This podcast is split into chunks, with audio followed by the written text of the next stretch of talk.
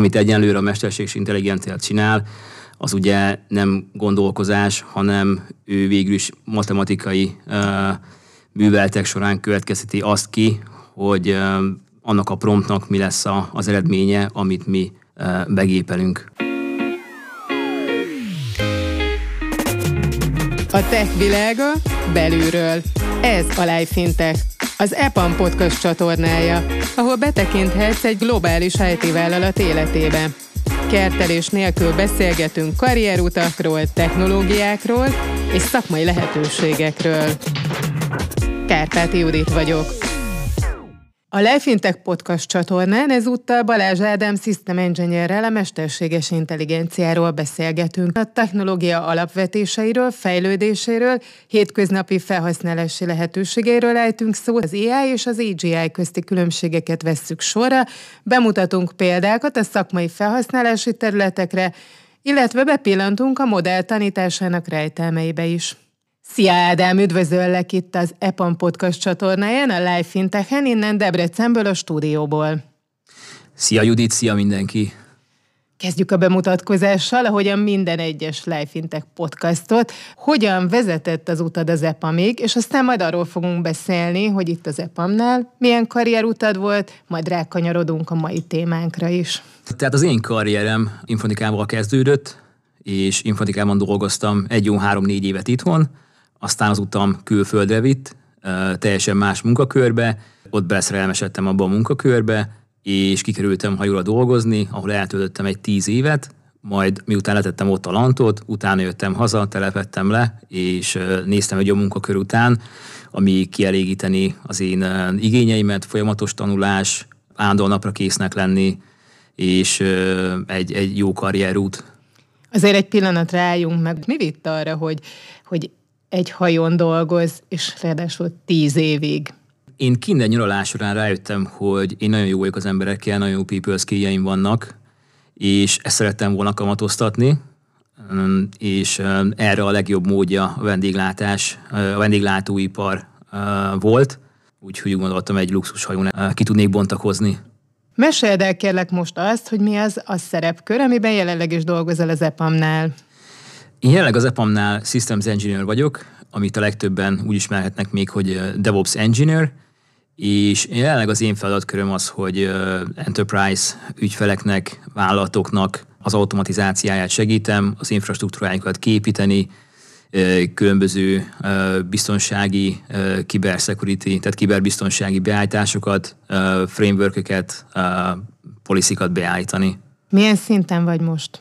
Epamos terminológia szerint, Epamos a junior, szerintem. medior, senior. Én medior szinten vagyok egyelőre, és most nyára van tervevéve egy, egy ilyen assessment, ha már Epamos terminológiát használunk. Ezt egy pillanatra azért fest ki, nem nagyon hosszan, hogy a hallgatók, akik ezt nem ismerik, tudják hogy mit jelent, bár korábbi adásokban már sokat beszéltünk erről, de ezért nagyon röviden mondd el, hogy mit jelent ez az assessment, amin te át fogsz esni, és utána leszel ö, szenyor, remélhetőleg. Természetesen.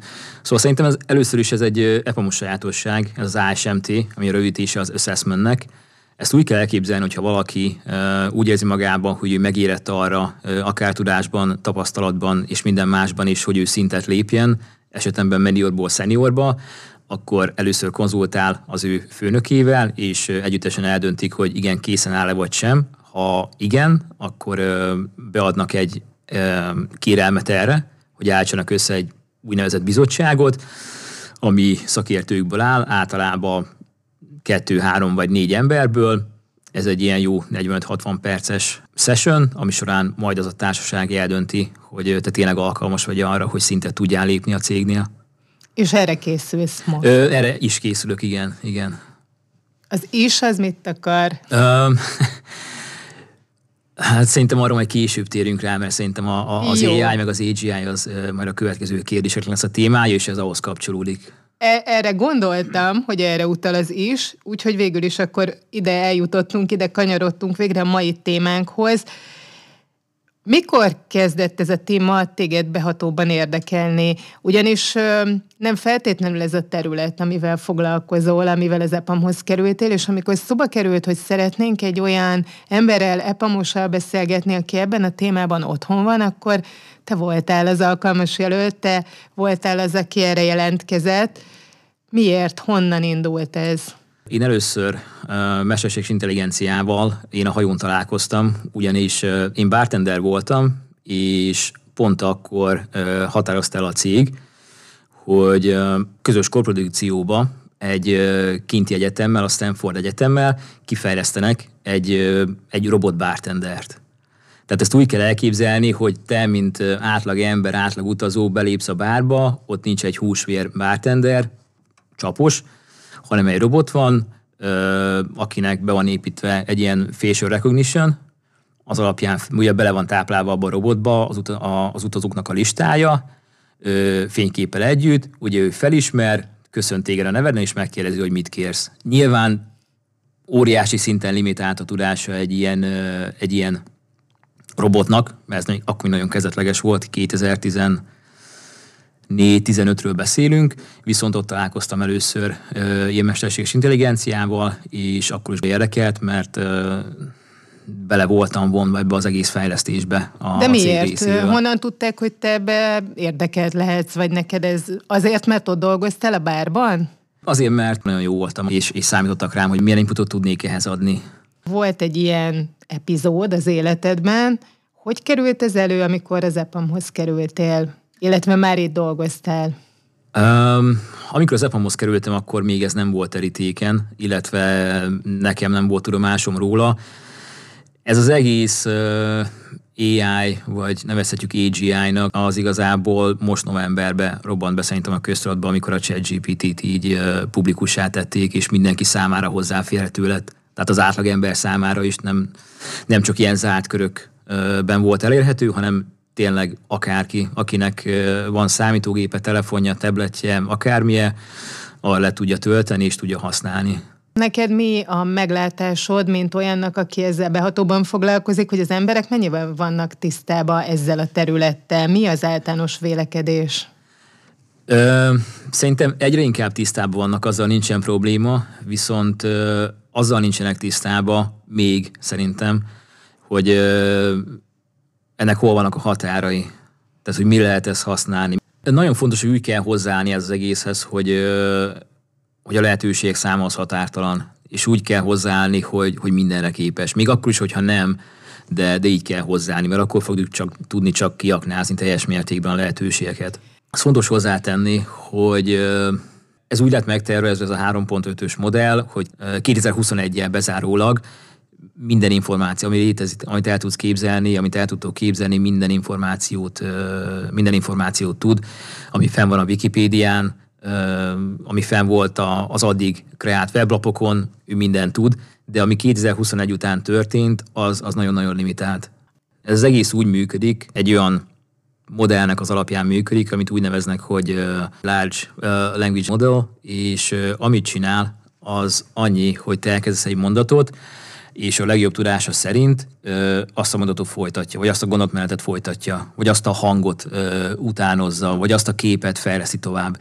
De ő magától, tehát ő, ő nem, fog, nem fog gondolkozni. Tehát ő csak megkérdezi, végigmegy azokon a, azokon a nem tudom, több száz trilliónyi adaton, ami el van tárolva benne, és akkor legjobb tudása, tudásához híven ő ki fogja egészíteni azt a, azt a szövegrészt. Mi az, amit a szakember tud tenni, ami, ami foglalkoztat benneteket a szakmában? Uh, azt tudni kell, hogy a hosszú távú célnak az Artificial Generic Intelligence-nek uh, az elérése lenne, és ennek pont az a lényege, hogy uh, ez, ez, ez, uh, ez átlagos legyen. Tehát ezt mindenki úgy tudja használni a saját kedve szerint, amire akarja.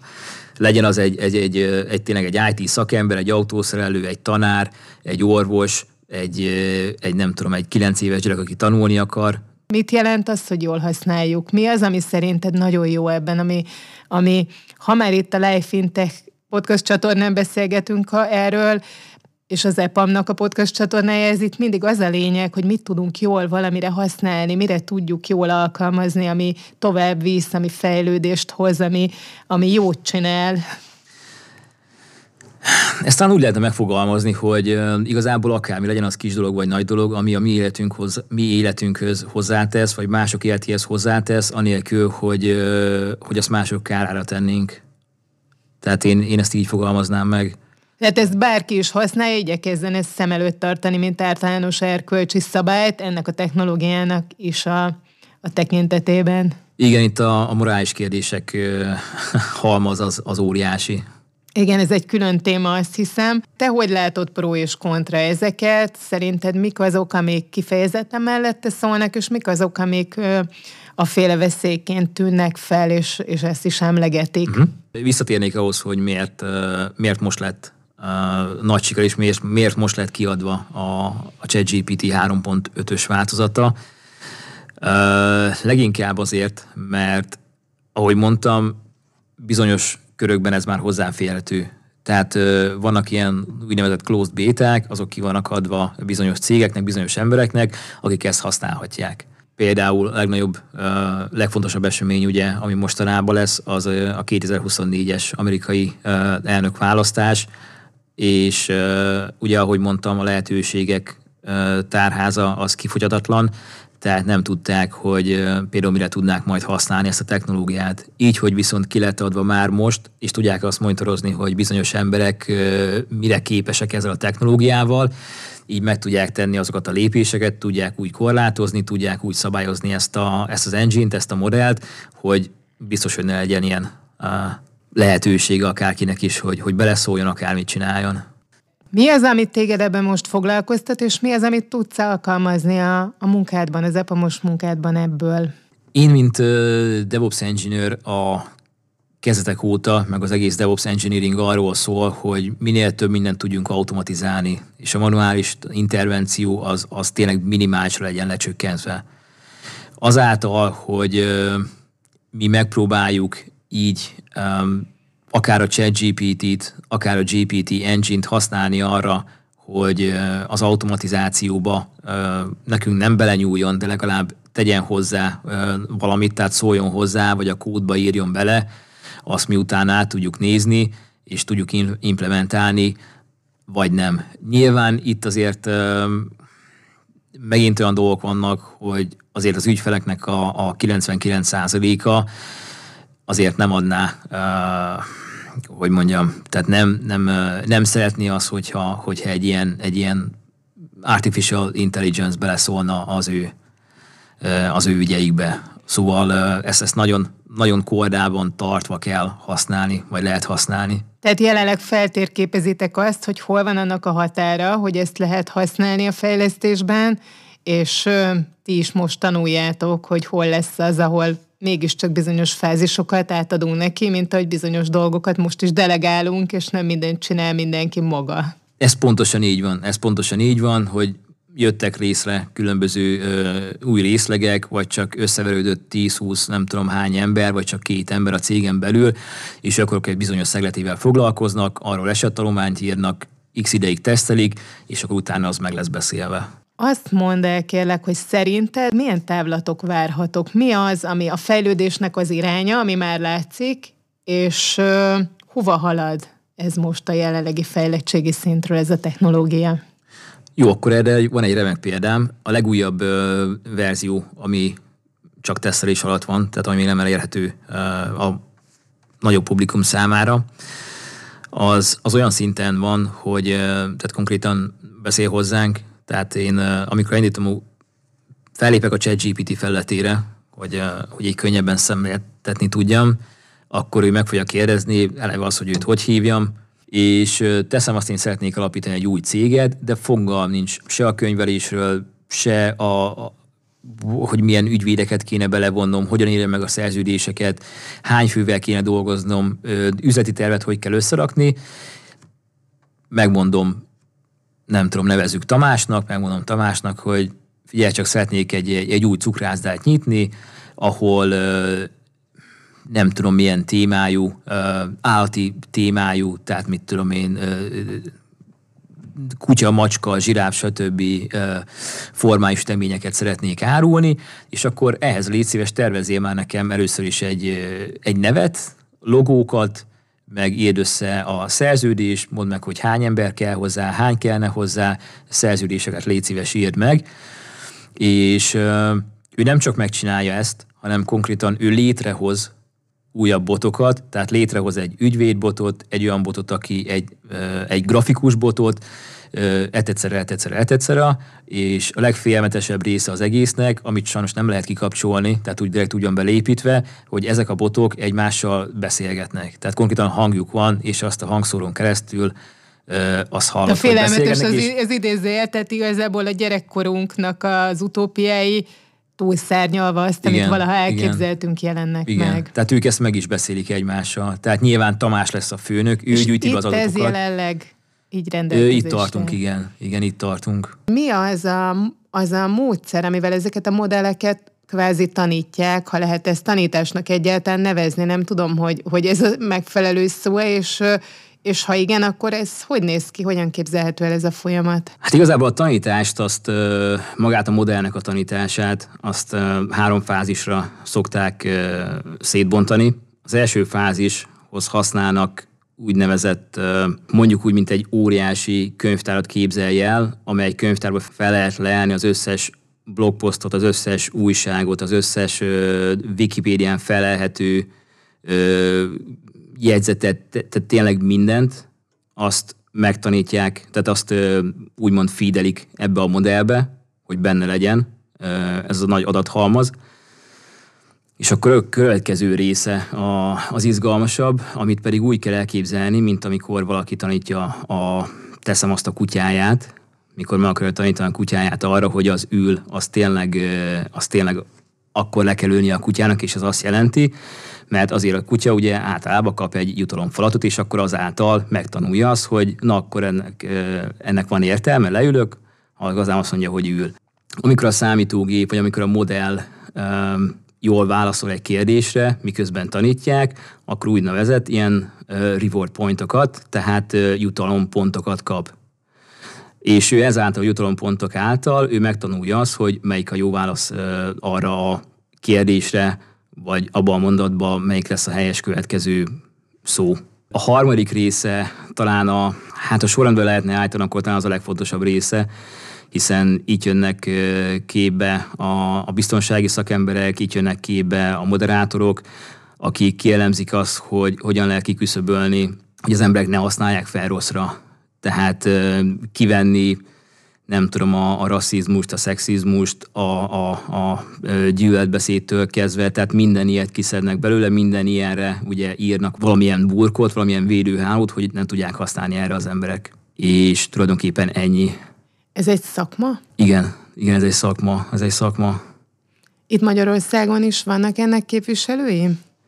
Ö, én úgy gondolom, hogy ha én, nagyon-nagyon sok jó szakember van itthon is és, és én úgy gondolom, hogy, hogy biztos találhatunk közöttük egy-két embert legalább, aki, aki ebbe, ebbe vagy részt vesz most is, vagy részt vett valamikor, vagy részt fog venni.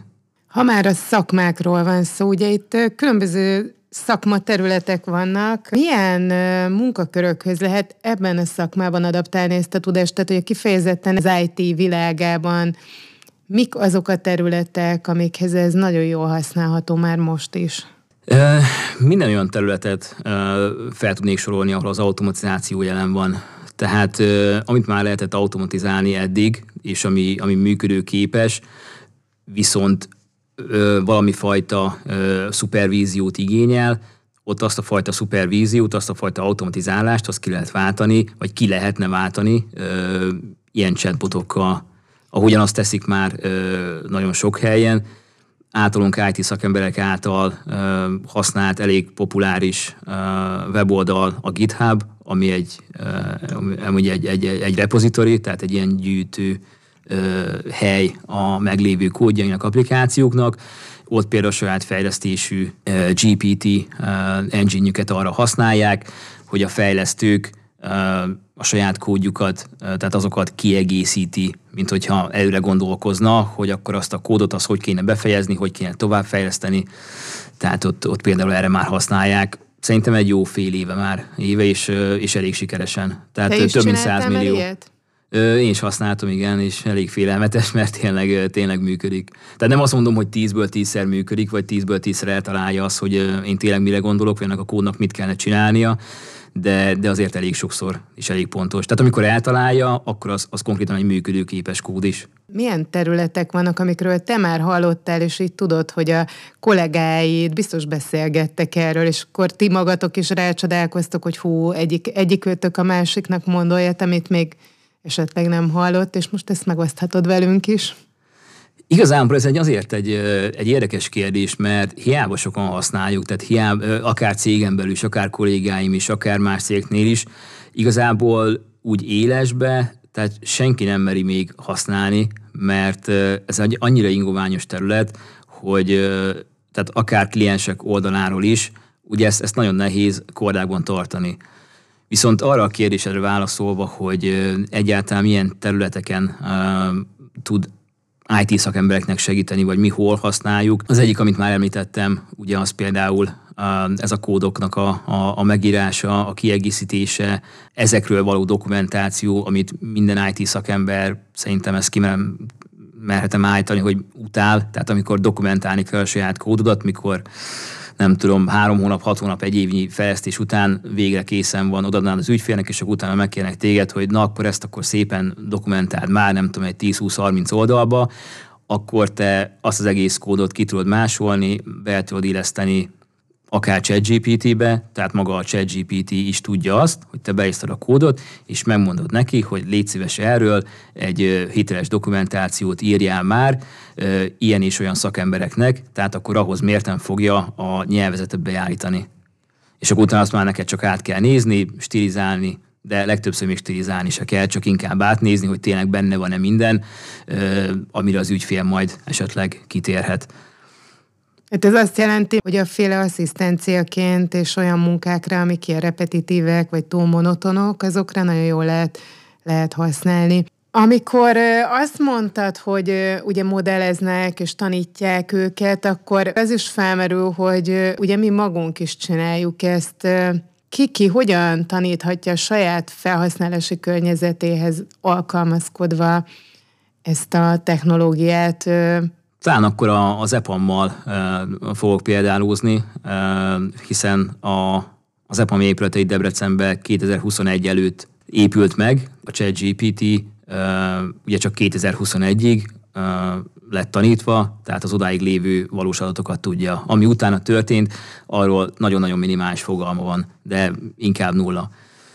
Tehát, hogyha én szeretnék írni egy, egy programot, egy, egy AI applikációt, egy AI service ami arra a célra szolgál, hogy valaki meg szeretné tudni azt, hogy a, a, a mi irodánkba hogyan tud tájékozódni, merre vannak a, az étkezők, merre vannak a, a, a nem tudom, az újonnan épült szányba lévő dolgok, milyen gépek állnak a rendelkezésre, melyik napszakban vannak a legkevesebben, legtöbben, hol tud helyet foglalni, stb. Akkor én magának a ChatGPT által használt modellnek, tehát a GPT engine-nek a felhasználását azt én ö, személy szerint meg tudom ö, csinálni. Viszont ugye ezt nem tudná, csak azt tudná, hogy a, ez az épület ez hol helyezkedik el, viszont az új szárnyakban lévő dolgokat nem tudnám, mert az ugye 2021 után lett kialakítva. Tehát, hogyha én elkezdem adatokkal feedelni ezt az engine-t, akkor ugye meg fogja ezeket tanulni.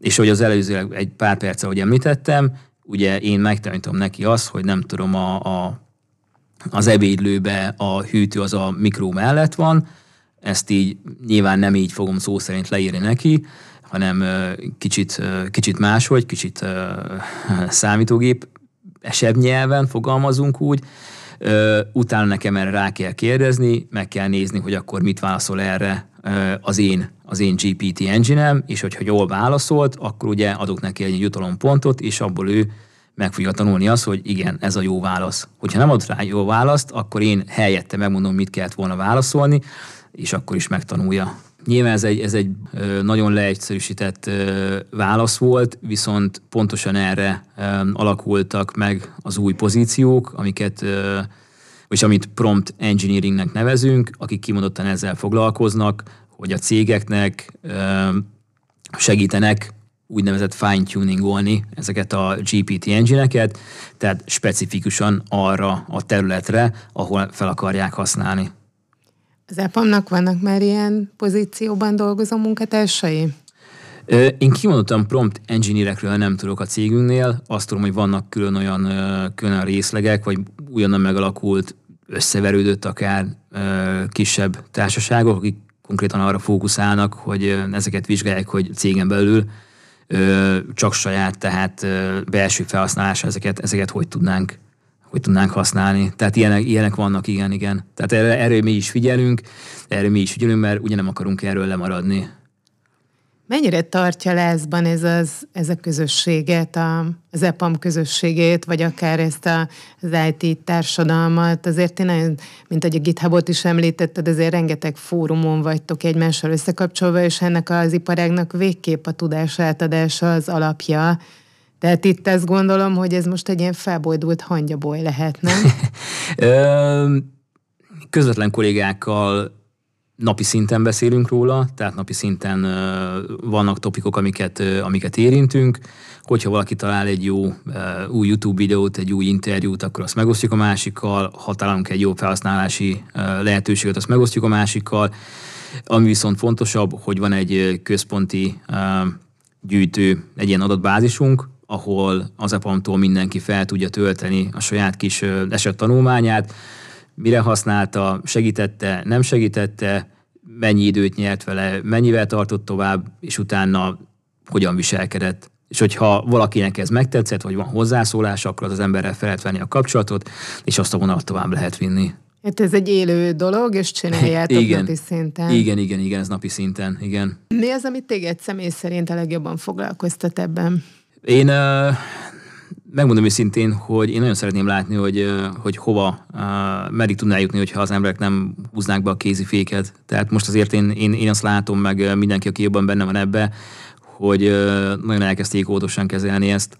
Ami egyébként minden ilyen technológiai dologban nagyon jó, hogy egy csomó olyan dologra lehet használni, ami, ami kifejezetten jó szolgálat az emberiségnek, tehát ami a nagyobb jót szolgálja, legyen az gyógyítás, gyógyászat, oktatás, vagy akár a szociális szféra. Erre tudsz mondani példákat? Remek, hogy pont a gyógyítással kezded, mert, mert erre van egy, van egy remek példám. Kanadában, Vancouver mellett van egy kis város, és egy, egy, egy orvosuk van, nagyon-nagyon sok emberre, nem tudom, tényleg több ezer emberre, egyetlen egy házi orvos van, és ugye óriási várólista, és ez az orvos valamiért ő, ő nagyon szereti az informatikát is, és régóta uh, foglalkozik informatikával, a szoftverfejlesztéssel is, a saját praxisa mellett. És uh, hát írt magának egy, a, a, chat, a chat GPT-t olyan szintre fejlesztette, hogy az ő munkáját abban segítette, hogy készített egy weblapot, ahova a páciensek fel tudtak menni, a szimptomákat be tudták írni, és akkor az ő nevében válaszolt nekik, és uh, nyilván nem gyógyította meg őket, de, de valamilyen szinten táv, egy, egy távpontot adott nekik, támpontot adott nekik, hogy most akkor menjenek be, nem menjenek be, csak egy, csak egy recept kell, vagy ez kell nekik, az kell nekik. És, és tehát óriási sikere van, úgyhogy ez, ez, ez szerintem egy, egy baromi jó dolog. Hogyha valaki um, nem rendelkezik óriási tudással hozzá, tehát nem tekinti magát egy, egy nagyon jó uh, szoftverfejlesztőnek, viszont tényleg szeretné használni kicsit többre, mint amennyit maga a ChatGPT tud nyújtani, akkor én a, az Auto GPT-t uh, javasolnám, hogyha valaki rákeres arra, hogy Auto GPT, akkor valószínűleg az első találat az lesz, hogy ezt hogyan kell felrakni a gépre, hogyan kell felinstalálni a gépre, és onnantól kezdve ő úgy fog működni, mint tényleg a, a, a személyasszisztensünk, tehát amit múltam múltkor el lehet nevezni, akármilyen nevet lehetne kiadni, és onnantól kezdve lehet olyan dolgokra kérni, hogy nem tudom, írd meg a következő egyheti nem tudom, étrendemet annak függvényében, hogy én nem eszek, nem tudom, epret, ilyen allergiám van, allergiám van, nem szeretem a sülteket, vagy csak a leveseket szeretem, stb. stb. stb. És onnantól kezdve ezzel az AutoGPT-vel, aminek elnevezzük, fogunk beszélgetni, és ő fogja elkészíteni az étrendünket egy olyan fájba, amit szeretnénk, hogyha kell, akkor esetleg képekkel, receptekkel minden illusztrálva. Edem, mi lenne az, amit még így összegzésként pontosnak tartasz? Tényleg csak annyit tudok mondani, hogy, hogy legyen mindenki nyitott erre, és nem, nem kell tőle megijedni, vagy nem kell tőle óckodni, nem kell úgy tekinteni rá, hogy na most akkor emiatt jövőre megszűnik másfél millió munkahely, mert, mert, mert ez, nem, ez nem így működik, tehát nem megy egyről a kettőre. Tényleg csak annyit szeretnék kérni mindenkitől, hogy ezzel foglalkozzon, ha nem is napi szinten, de, de tudjon a történésekről, legyen képbe az, hogy milyen felhasználási területek vannak, és esetleg gondolkozzon azon, hogy ő hogyan tudná használni ezt. Köszönjük, hogy velünk tartottatok! Ha tetszett a beszélgetés, keressétek a korábbi epizódokat, új részekért kövessétek a csatornát.